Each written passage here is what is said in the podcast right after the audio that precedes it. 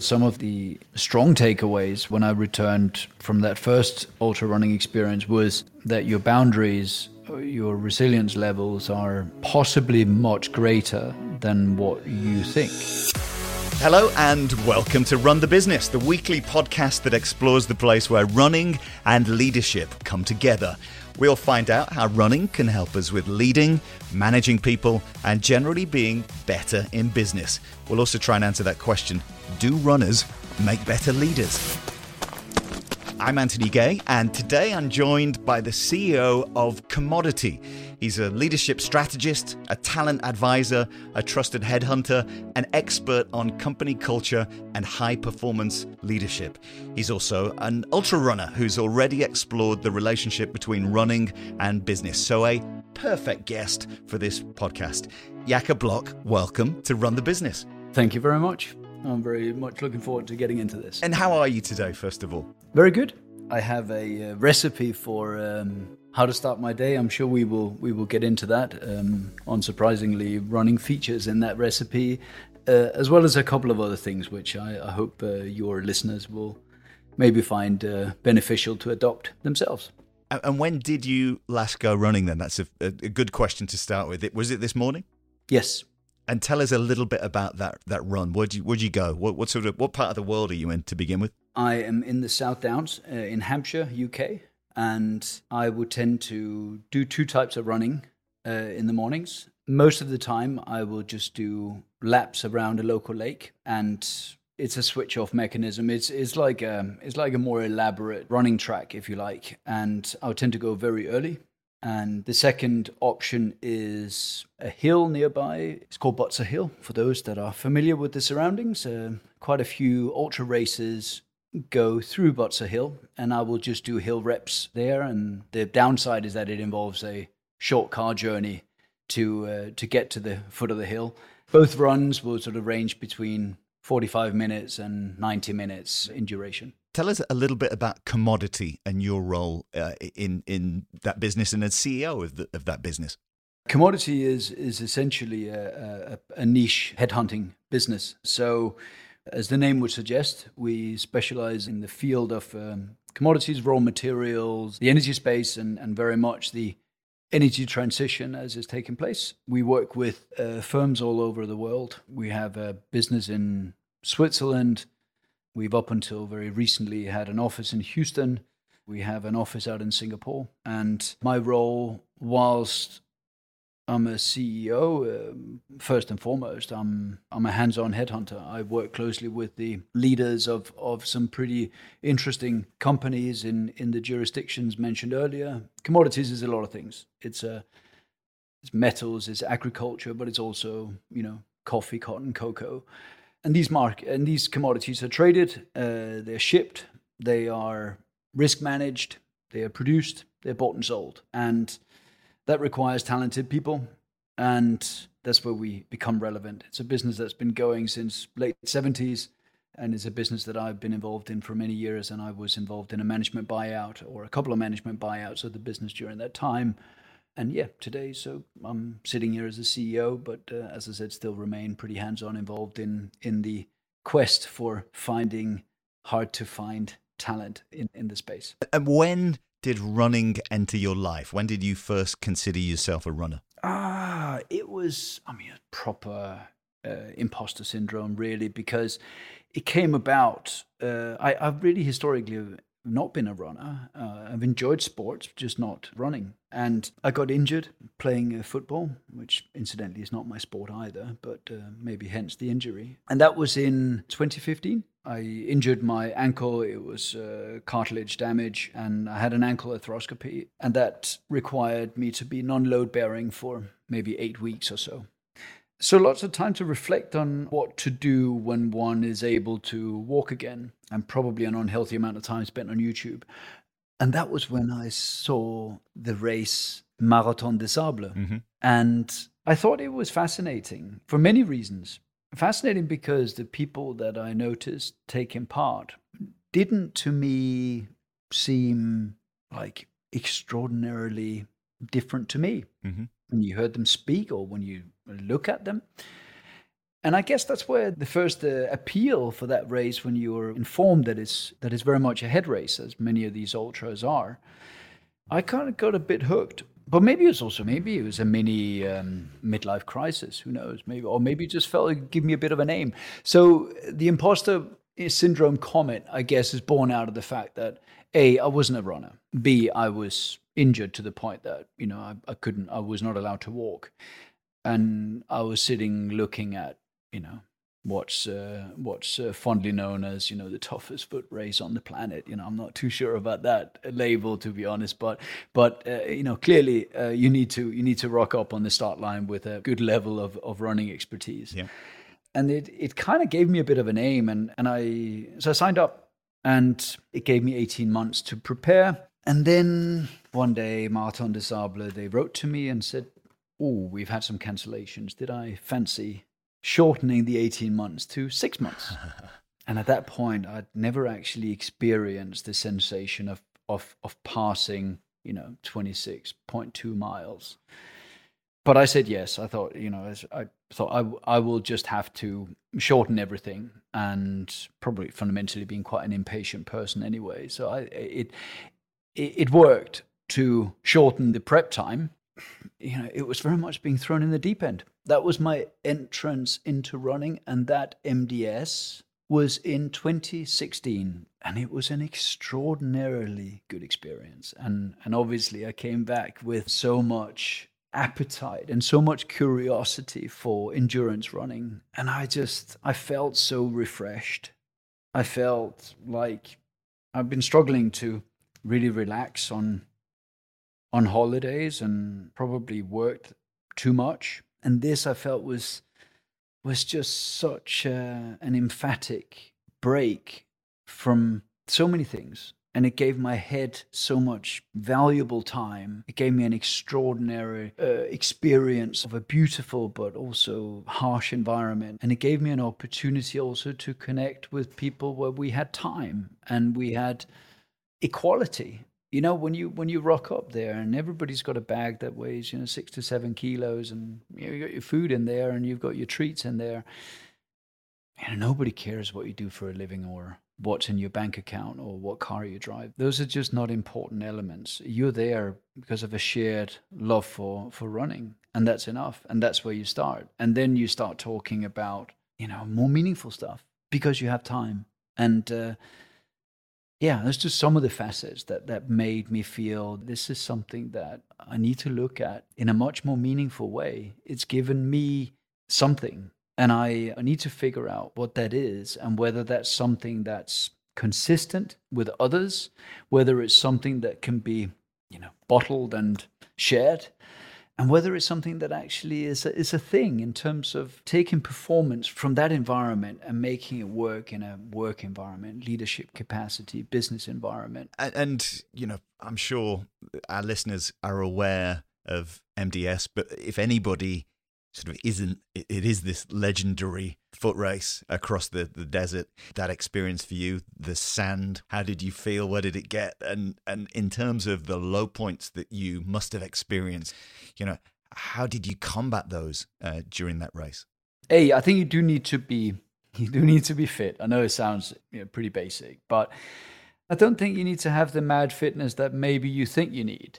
You need to be able to comfortably or reasonably comfortably being able to run half a marathon for sure and also be aware that it's a lot of up and down. You know those dunes are you know there are some there are some sand mountains there and there are some there's so many different surfaces and so many random rocks and you seem to just have a knack of hitting them with your you know, so your toe box just becomes incredibly um, tender because your nails are absorbing a lot of the um, the pounding. There's a lot about that race that's down to logistics. You've got to look after yourself and your well-being for six days, and all they give you is water and shelter. And here, shelter is pretty basic. You know, it's a it's a carpet raised on a couple of stilts. You know, so you get the full experience of sandstorms and well, just sand everywhere. And the, the ability to keep your luggage as light as possible just gives you well, a it's it's part of the race for starters, but it's also it makes it fun. It makes it fun to you can prepare for it, you can test, and and you also need to make some decisions on what your treats are going to be, because you can't have it all, and there are you know zero just in case kind of items. One of my treats that I never used, interestingly enough, was um, an iPod Shuffle. To give you an idea how how much I I appreciated the alone time the solitude, the sound of my own footsteps in the sand, and the sound of Sahara. I never wanted to cover that with a podcast or a Spotify playlist or anything like that. So the first time I switched on that music device was in the bus on the way out of the desert. So big takeaways is, is really the, the people extraordinary, the environment extraordinary, you know the structure of the race you've got to cover 250 odd kilometers over over the six days and day four is, all, is always considered the long day so the purpose here is that they want you to experience running through sahara in the middle of the night and sahara is really hot in the daytime as you know. At nighttime gets close to zero. So it makes it makes your your packing even more complex. But running through Sahara in the middle of the night and seeing the, the Milky Way complete with zero light pollution and you can look in any direction and there is no one. That for me i mean it's just it gives me goosebumps just talking to you about it here. And this is this is what 6 years ago so it is knowing how to or you know putting yourself in that kind of harm's way to really harvest you know stuff from both camps both the highs and the lows because you learn so much more about yourself and and you you can take that into so many other aspects of your life. Whether it's it's not just leadership. I mean i've, I've gone down that avenue to kind of legitimize writing about this on linkedin yes it has to have a business angle but i just feel you can take it to so many other aspects of your life whether you're a parent or a friend or boyfriend girlfriend i just feel that yeah, I'm just I'm just a better version of myself when I run. And that was one of my questions. Would you would you consider that experience pivotal in your life and it changed who you are without getting too heavy? It sounds like it did. Oh, categorically did. I felt I returned a different a different person. I felt I returned with something that sort of was a you know eureka moment thinking I have to examine this deeper you know, I actually ended up running with a with a colleague had the complete opposite effect on him. I don't think he's run since. Okay. And I, I I went on to I wouldn't say compete, but you know, taking it pretty seriously and running over 30 ultras since, and some of them high profile. You came back, and I kind of want to understand how then the work that you did and the exploration that continued after that that pivotal moment uh, into the relationship between running and leadership. Tell us about how that came about and how you started that. I decided to make contact with some experts in the sector that are looking very much at psychometrics, are looking at personality profiling. And that was when I came across Thomas International. And obviously, I'm aware of many of these tools due to my day job of picking people, testing people. And, you know, personality tests are, are pretty common in my world. So I asked Thomas International if they would be interested in taking part and obviously making available business psychologists, making their platform available, help actually build a test kit. If I could go out and recruit the cohort, which would be leaders who were partial to either ultra running or at least long distance running and and I found about 47 and they applied this assessment called High Potential Trait Indicator, or HPTI, which is measuring six personality traits. They deem that these six personality traits are predictive of success in workplace and in terms of leadership skills. And that's what we did. So those are your scoring in conscientious, in adjusting, in curious, in risk, in ambiguity, and in competitiveness. And, I, and I'll try and attach a few more words to each section and also give you an idea how they um, how the scoring came out against your general population. Should we dive into that right now? And I, I think it's it's fascinating because this is sort of evidence around you know many gut feels of of this space and Yeah. you know emotional sort of reactions to the subject. So it w- it would be amazing to to dig a bit deeper into into what you found. So it's all scored against, as you said, the average cross section of the population. So then we've overlaid that with our runners scoring. And if we start with conscientiousness, people who score highly in that section are likely to be focused on goals and how to reach them. So those with high scores here felt that running helped them relieve stress and it was showing a proactive approach to stress management. They scored 47%. So, in fact, the average cross section is 20 across the board, okay? So, you've got to measure these numbers against 20. The second piece is how do you score an adjustment? And adjustment means how likely are you to be calm under pressure? And how likely are you to suffer from feelings of stress? So here, the scoring was 34% versus 20. And we have extra commentary from the, the psychologists that are suggesting that well adjusted runners find that running makes them more empathetic and perhaps giving them time to understand stressful situations compared to your non running cohort. And for me, that resonates because I wouldn't say on every run, and because I think I can pick from the shelves what I'd like that run to be. Sometimes I bring with me challenges, which could be from work or it could be from my private life. And subconsciously or consciously, I can move the needle considerably on those morning runs. So I'm not surprised that other runners are finding that applying running to uh, stressful situations is a go to for many runners. Okay.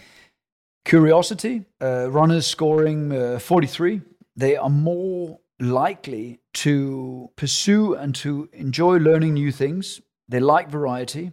And the high scorers commented that they felt that running increased their creativity at work.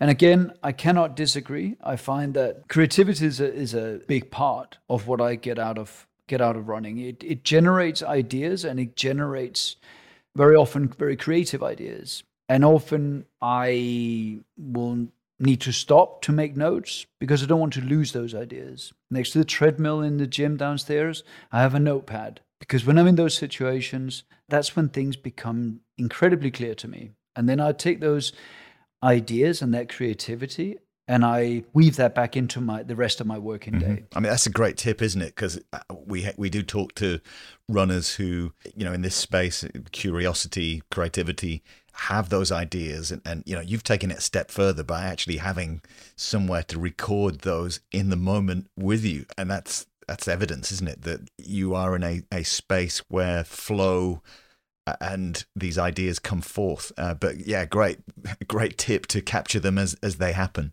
Absolutely, and I feel I perhaps also feel I have a I have a shocking memory at times, and I find it incredibly frustrating to feel that you've had this great idea and it's just you've left it somewhere out on the trail.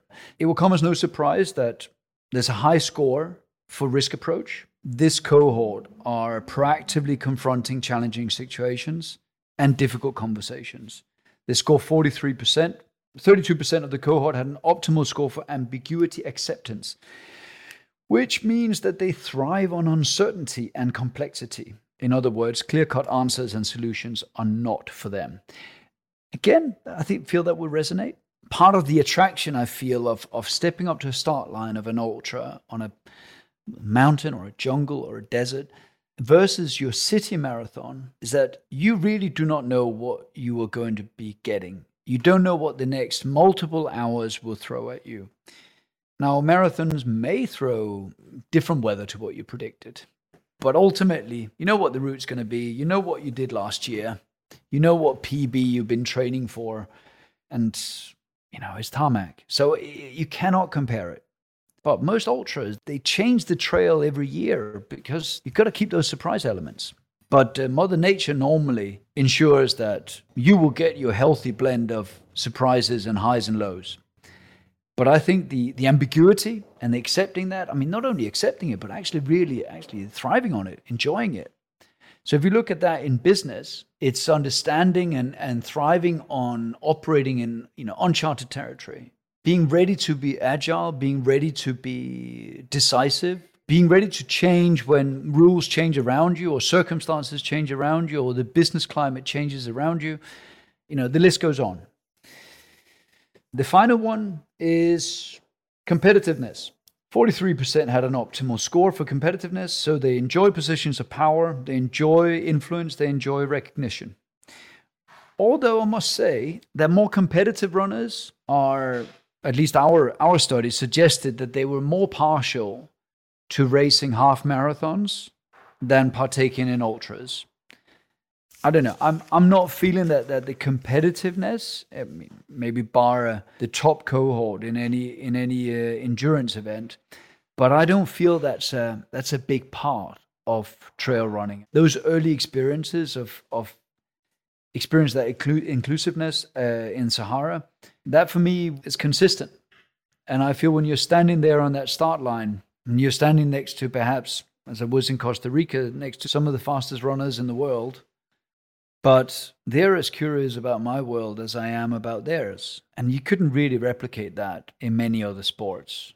You know, running is a great leveler, and, uh, and trail running even more so. And just understanding these high potential trait indicators a little bit more, are they unique to this study around uh, around running and ultra running, or are these traits that Thomas International you know use elsewhere and they've been applied to this this study? Yeah, it's, it's the latter. The high potential trait indicator assessment is a standard assessment.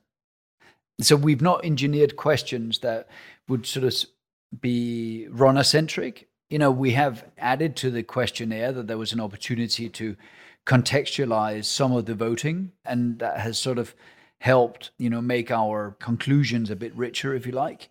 But ultimately, it's a standard test, that, which also means that they could compare it against high performing leaders who weren't runners. I guess we don't know that, but uh, you know, a data set of over 8,000 high level executives. So we felt we had a we had a reasonable data quality, certainly in in the general cohort. As I said, with 47 long distance runners, I'm going to be a bit careful not to draw too many hard conclusions based on a, on quite a small data set. Part of it was also a bit of fun, and and again, an opportunity to see whether there was some indication about a, a, difference between the two camps. And was the the average that you mentioned, that the twenty average, was that the population, or was that people in business, managers, leaders? No, it is a it is a cross section of the working population. And when you started to see these results come in and and you know you, you started to consider these what were the what were the takeaways that you you know had initially uh, on seeing these results i i think it was consistent with my experience of trail running i had taken a little bit of critique on the linkedin platform that i was merely looking to substantiate my own take on running and how it uh, how it aids uh, you know leadership or performance in the workplace, which was was fine. I mean, I, I did you know you start with yourself and you start with how does it make you feel. Seeing those numbers come in, I guess just sort of breaks it down a bit because it, it breaks it into these you know six different aspects. So it was it was interesting to get Thomas International on board to validate some of the ideas. And as I said, most of it I would agree with. I feel some of the strong takeaways when I when I returned from that first ultra running experience was different levels of empathy, and that's um, that's a fairly uh, critical component in leadership. But perhaps the most significant component I feel was was understanding that your boundaries your resilience levels are possibly much greater than what you think. Um, if you don't put yourself in these situations, you will simply never know. And if you put yourself in these situations and you live to tell the tale, it gives a, a, an inner strength knowing that you've done that and you've you overcame what was thrown at you and that is a very internal victory and you know, as you acknowledged, there's an asterisk against this. We we don't want to read too much into it, but it's pointing in a certain direction. Did you before the work was done, did you get a sense of with the with the people, the 47 that were in this cohort, what they were like before running? Because I'm just trying trying to understand or consider, you know, the, these leaders that obviously are scoring high on uh, these uh, high potential trait indicators. What part running played in taking them to that high score? Or is this something that you think was in them and they chose running as a as another means of uh, you know a, a, pastime, but they already had these traits in them. I mean, did you consider that? I think it's I think it's a great question, and I think that question of which one came first is is always an interesting one.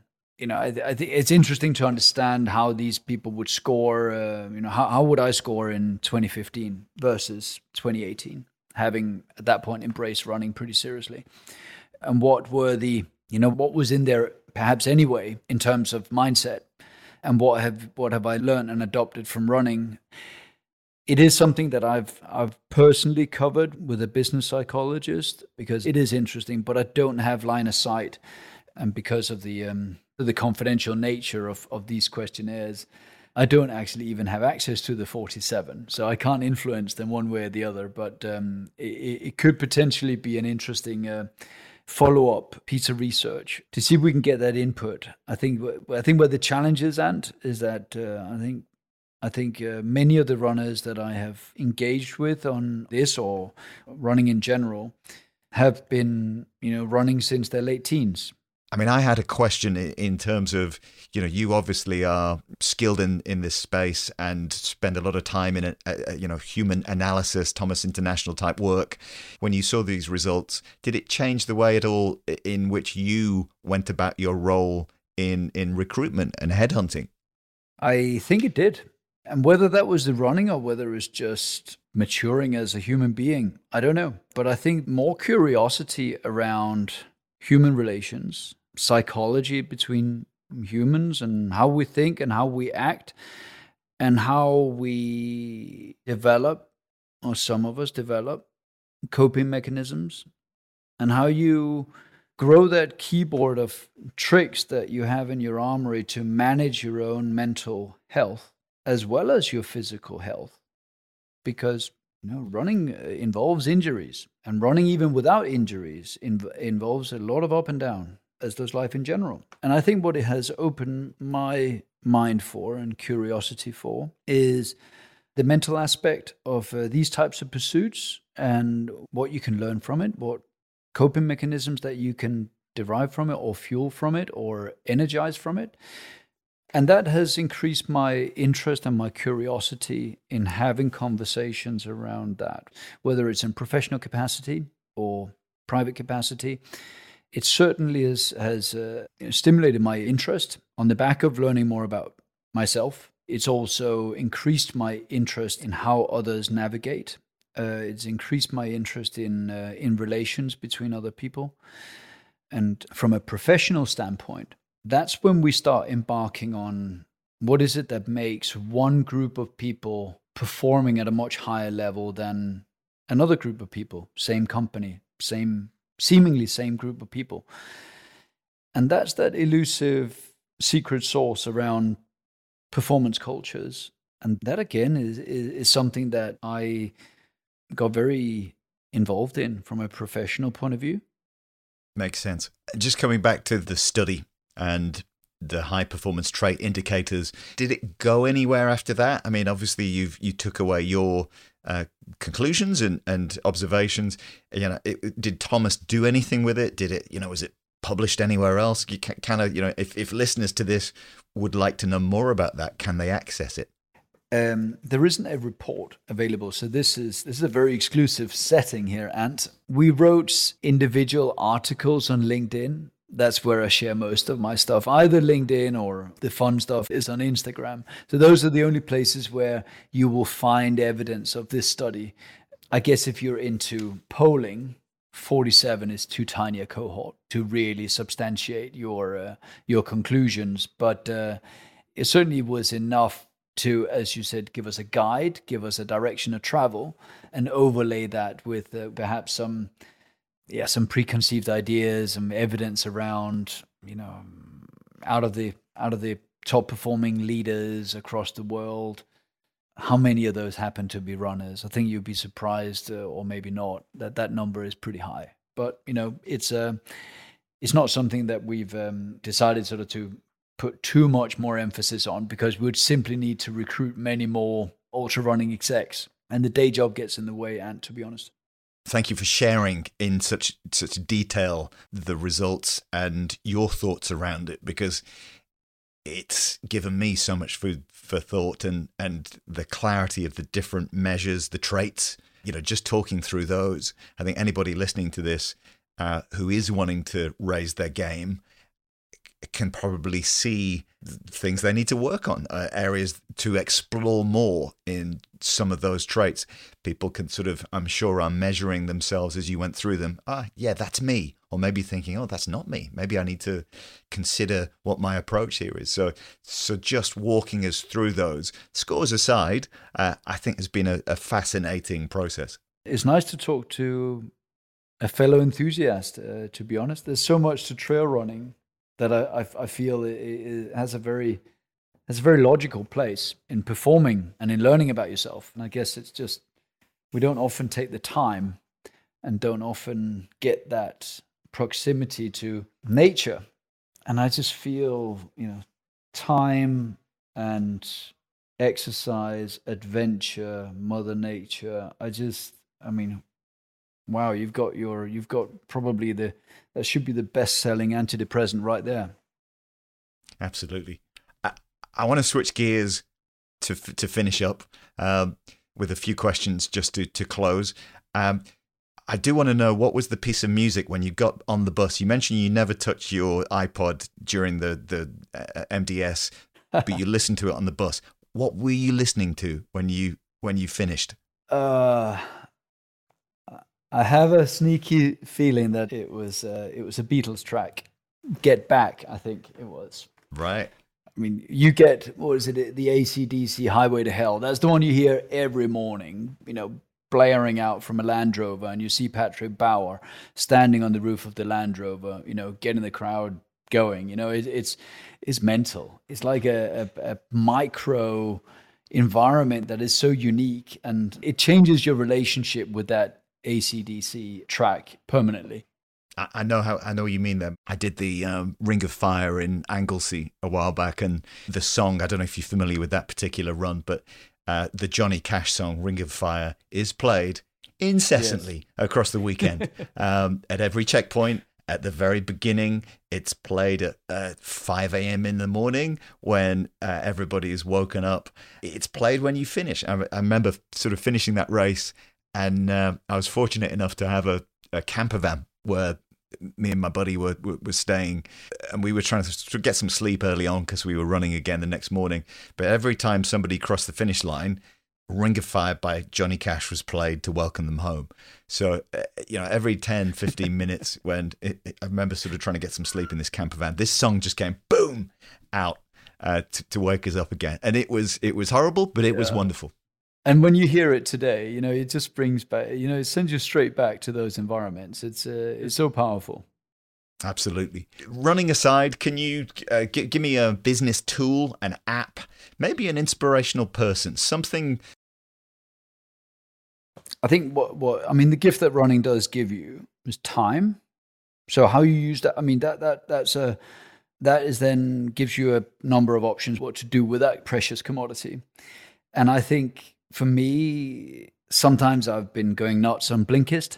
Sometimes I've been going nuts on Audible. I mean, there, there are a couple of go to podcasts that I, I will always dedicate time to, specifically Diary of a CEO by Steve Bartlett uh, or the High Performance Podcast with Jake Humphreys. Those are kind of part of my stable diet, if you like. Inspirational uh, runner or, or, or, author, there are a few. The current one is um, probably the best running book that I've read in terms of sort of self development for me is The Inner Runner by Jason Karp. I feel that really resonated with me every single page. I, was sitting with a highlighting pen, and, and in the end, I sort of I might as well just highlight the whole book. There's just so many things that uh, connected that connected with me on that. So that would be that would be one I would um, highly recommend. There's another thing which I, I, I, feel is part of that morning ritual. If there are any listeners left on this pod by now, I think I'll give them one which makes a big difference uh, for me. And if you haven't tried it, give it a spin. And that is um, fat coffee before you run. So if you run really early in the morning, which I, I'm, I'm partial to, I don't start with any breakfast. But uh, the fat coffee is, uh, is made up of good quality butter. So that's a plug here for Kerrygold. So it has to be made by cows that are fed on good grass. Ideally, it has to be organic coffee. Uh, I have an espresso and um, I think I just use normal shots. So, two shots of coffee, a lump of organic butter, and then the magic ingredient is the brain oil. And that is uh, highly refined coconut oil. And you build up over time because if you use my levels now, you will um, you won't go out for a run, you will end up in the bathroom.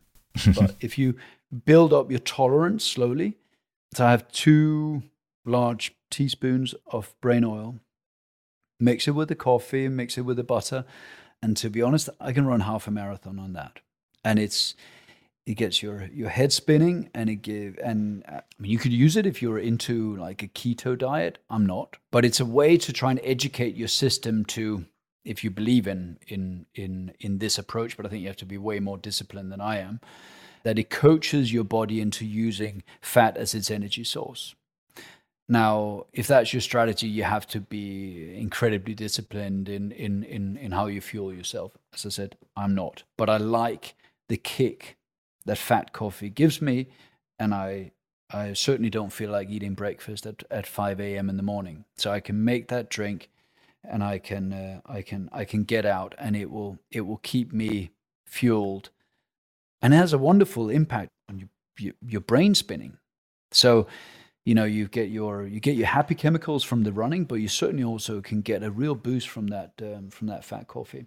That's my personal experience. If you haven't tried it i'd certainly give it a give it a spin. It's quite i mean it's quite pleasant. It's um, it's like a it's like a really rich nice strong flat white. You know start your day with that and uh, you know, you won't look back. Interesting. Okay, I, I, will explore that. Thanks for sharing that. And business aside, do you have a favorite bit of running kit or a running accessory that you couldn't do without? Oh, not really, Ant. To be honest, when I go racing, the, I, I, I, you know, I've broken so many poles, but I keep coming back. The Leki poles, brilliant. Every day, I, I mean, I, I find that the running belt is is brilliant because it I can start off with the with the layers of clothing that I need, and you can easily pack any of those spare layers when it gets too hot, and you can just you know wrap them around in that in that belt. You know, initially when you start out, you realize that running is a is a kit heavy sport, just like anything else, for something that ought to be so simple. And after a while, you realize that get a decent watch, that runs a nice diary for you and it gives you you know kick up the backside when you're not doing enough. And i quite like a bit of tech but i don't overthink it either. I did some collaboration with polar and they're the makers of the watch i'm wearing and that involved uh, working with the team gb uh, endurance coach. We set ourselves some, some plans and a strategy and whatnot. I think the project at that time was to see if we could achieve a certain marathon time it didn't really work. I think the interval training didn't really um, work well for. him. I have a this chronic stress injury on my uh, left tibia, but I think he flagged it and he said, "Listen, Jakob, you're what we in the trade call a romantic runner. So your romantic runner is essentially someone who will run if they feel like it, not run if they don't feel like it. So you know." Take, take all the data with a pinch of salt. If it floats your boat, go nuts. There's every bit of tech out there that you can measure everything about, you know, your your cadence to your splits to your yada yada yada. It doesn't actually mean anything to me. I think I would lose my enjoyment of running if I had to plot in my time and distance and split and interval and yada yada yada every day. It, it's just uh, it's it's not it's not what I'm in it for and I think something that you said there as well that resonates is enjoying the journey is something we could all uh, take more pleasure from. Uh, it, it, I know we try, uh, but there's there's nothing like being in the moment, is there? Final question, and I don't know if it's possible to sum up our, our conversation, but what advice would you give to anybody in business or a leadership role who's considering getting more active and, and taking up running? I think the advice is simple. Try and make a step into that triangle, which is inspiration, action, execution. Those are not the labels, by the way, but I but I'm failing to remember the actual labels of that of that triangle. My my point being that don't look at, at marathons, don't look at ultras, just break those challenges down into thinking, go out and run two kilometers and see how to make how, how that makes you feel. If running is not an option for you, I don't think these tricks are limited to runners either. So if your legs or back or hip, whatever, won't allow you to run, will it allow you to ride a bike? I think some of this magic is harvested better in real nature. I appreciate that type of nature may not be on everyone's doorstep. I'm not such a big fan of tarmac. So if there is an opportunity to get a bit closer to something that resembles trail, whether it's on a gravel bike or whether it's wearing trail shoes, I'm not sure that, that it needs to be mad distances to to get the hook. And I think that would be my my my biggest advice is just to see well give some of this a shot. I would just encourage anybody to ensure that they pace themselves, get some get rest in between these runs, build up slowly, because you know whilst you may not be out of breath, your your back and your hip and your knees and whatnot will will will need time to adjust to your new hobby. Jakob, thank you so much for sharing uh, the insight that you've you've taken from running and, and your personal running experiences. Best of luck with your ne- next challenge, and uh, thanks for being part of Run the Business. Much appreciated. Thank you, and it was great talking to you. Thanks again to Jakob Bloch for his time on Run the Business this week. I'm actually recording these closing remarks on the road. It's taken me a while to process my thoughts from this conversation, hence the delay in capturing this outro. Aside from Jakob's fantastic stories about running and high performance cultures, that's the first time we've touched upon some kind of quantitative analysis of running and its impact on a person's leadership skills. Jakob's given me a lot to think about. The six high potential trait indicators that he talked about were fascinating. These traits are predictive of success in the workplace. Runners scored higher than the general population. That was the thing, wasn't it? It's worth going back over them and the comments that came in some of the categories as well. The first one was conscientiousness, being conscientious. High scorers were better at focusing on goals and how to reach them. The commentary from the psychologists that were involved in the study talked about how running helped leaders with stress management. I think I'm right in saying that. Uh, the second one was adjustment, uh, being calm under pressure. Um, it makes you more empathetic compared to non runners. Um, the third one was curiosity. Runners felt like they were more likely to pursue new things, uh, they had that increased sense of creativity. I really like Jakob's story about having the pen and notepad near his running machine uh, in his house so he could jot down ideas when they came through. Uh, the fourth one was risk approach. Runners were proactive, uh, proactively confronting challenging situations and difficult conversations. The fifth one, ambiguity acceptance. Uh, these people claim they thrive on uncertainty, uh, being ready to be agile and being ready for change, uh, particularly in those longer runners. That came out, didn't it? And the final one, competitiveness. Maybe not uh, an obvious one, but shorter distance runners scored higher on this one. Competitiveness becomes less relevant the longer you run. That's an interesting one, and I can kind of see that as well. Now, I appreciate the sample size here isn't huge. It's 47, and maybe we're reaching to find the connections, but I can't help but think there is something here. I wonder if there's a way to build on this work that Jakob's done and do it on a bigger scale, bigger than any of the studies that have been undertaken about running a business. How do we make 47 participants 100, 200? How do we get to 1,000? Let me have a ponder on that one. You can't help but also consider your own mental approach to those high performance trait indicators. I'm sure, like me, when Jakob was talking about them, you were going to yourself, hmm, "What's my what's my take there? Uh, is running part of a secret sauce in high performance cultures, or maybe just a flavor of it?" A lot to take in. I'm Anthony Gay, and until next time, keep running and keep chasing your goals. Fat coffee, anyone?